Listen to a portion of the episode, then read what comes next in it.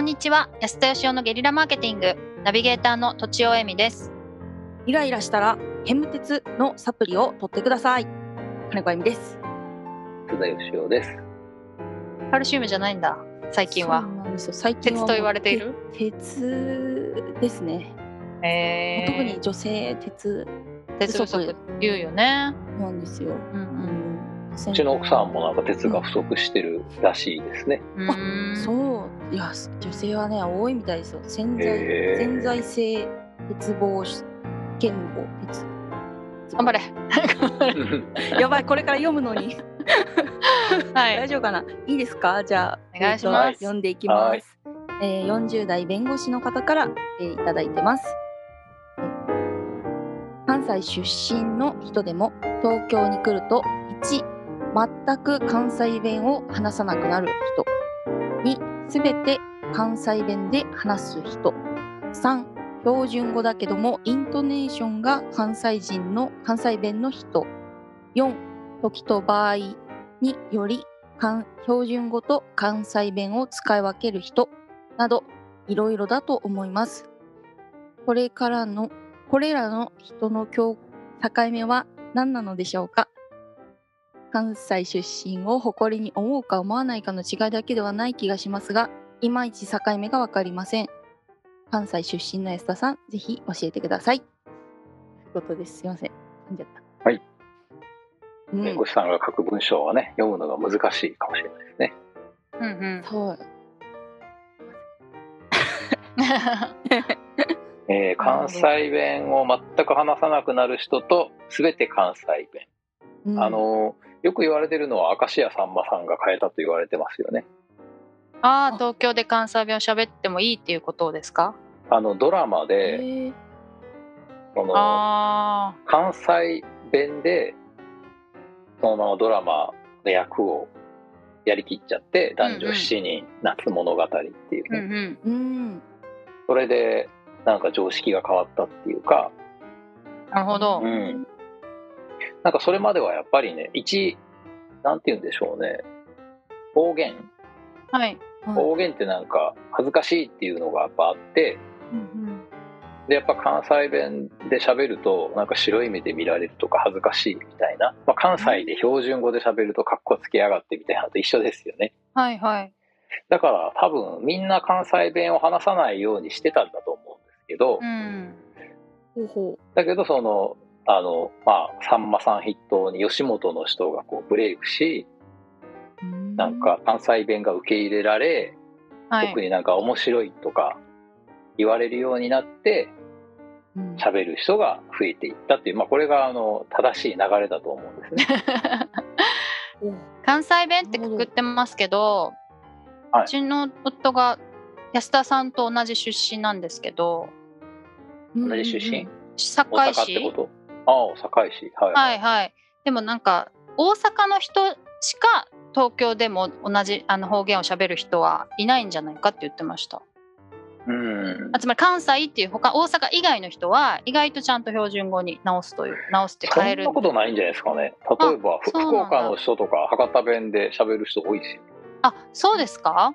人気ですよね、博多女子。そっかそっか。じゃあそんなことないんですね。うんまあ僕が思うにうん。あの基本的にまあそのアフター明石家さんまさんでいや、はいはい。俺は関西人だし誇り持ってるから関西弁で行くんだみたいな人いるとは思うんですけどはい。多分昔はなかなかそんな勇気がみんななくてですね。うん。みんな全く関西弁を話さなくなる、まあ、つまりこうね関西出身であることを隠して生活するっていうのが普通だったと思うんですけどはい今現在で言うとおそらくそのもう関西出身であることを隠して一応こう分かんないように喋ろうっていう人とでも完全に俺は関西人なんだから変える必要はないっていう人大体ねこう2種類だと思うんですよ。この弁護士さん4種類に分けてるけど。うん。なんか混ざる人いませんか？混ざるのは自分は関西弁を話してないつもりだけど出ちゃう出ちゃうっていうね。これは僕もそうですけどねえー、どっちとか意識しないみたいな。しないで喋ってるみたいな。しないで喋んいやしてると思います。しないと絶対に生まれ育った言葉が出ますから。ああ、映りませ標んか？準弁で、え、うんうん。映る。映るのは映るけど、喋ってる人のが。うん。映ると、だからほとんど関西弁だけど、どっか一箇所が標準語ってことでしょ。それはおそらくね、その首都圏の人が聞いてもわかんないです。関西人が聞いたらば、あそこ関西弁じゃないねっていうのはわかるけど、あはいはいはいはい。そうそうですね。だから多くこっちからの人見るとが聞いてる、はいいうんうんそのイントネーションだけ標準語っていうのは標準語を話そうとしてんだけどどうしても鉛が出るってそうですいうね。のがそういう感3で、あ、そっか、それ混ざってるみたいなまあ、これはつまり分類的には1なわけですね。おーええああ。時と場合によって標準語を使い分けるっていうのは僕は実は講演では意識的に関西弁を使うようにしてますけど。そそれはあの受けがいいんで受けがいいんでそうやってるだけでだけどあんまいないと思いますね。うん。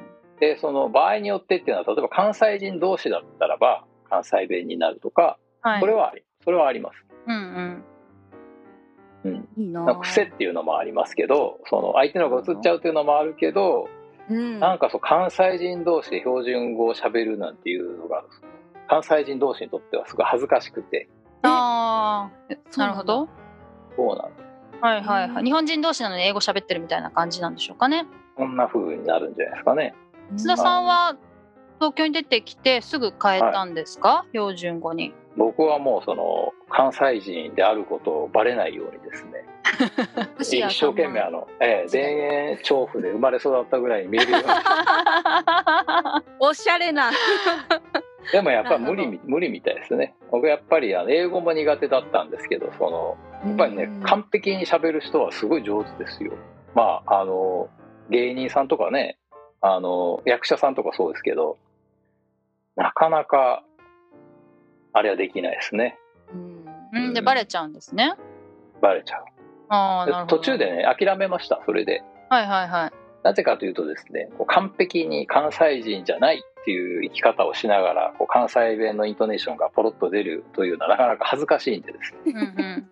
ええ。こう100%じゃないんだったらばこうできるふりはしない方がいいぞはいはい。いうことに気づきましてで自分には100%は無理だと、うんう。うん。んはい、周りに関西人も多かったしみんな私が大阪出身だってみんな知ってるし、知ってるし。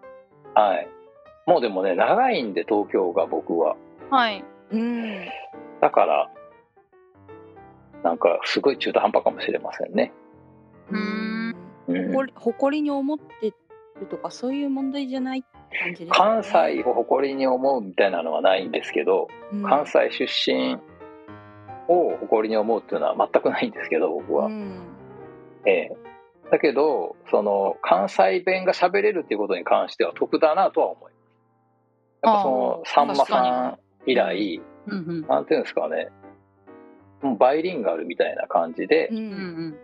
特にその例えばこうイベントとかいろんなところでこう100%の関西弁で喋ってあげるとやっぱこうなんか今までの僕と印象が変わって楽しんでもらえるというか、親しみが持てる感じしますね。はいうん。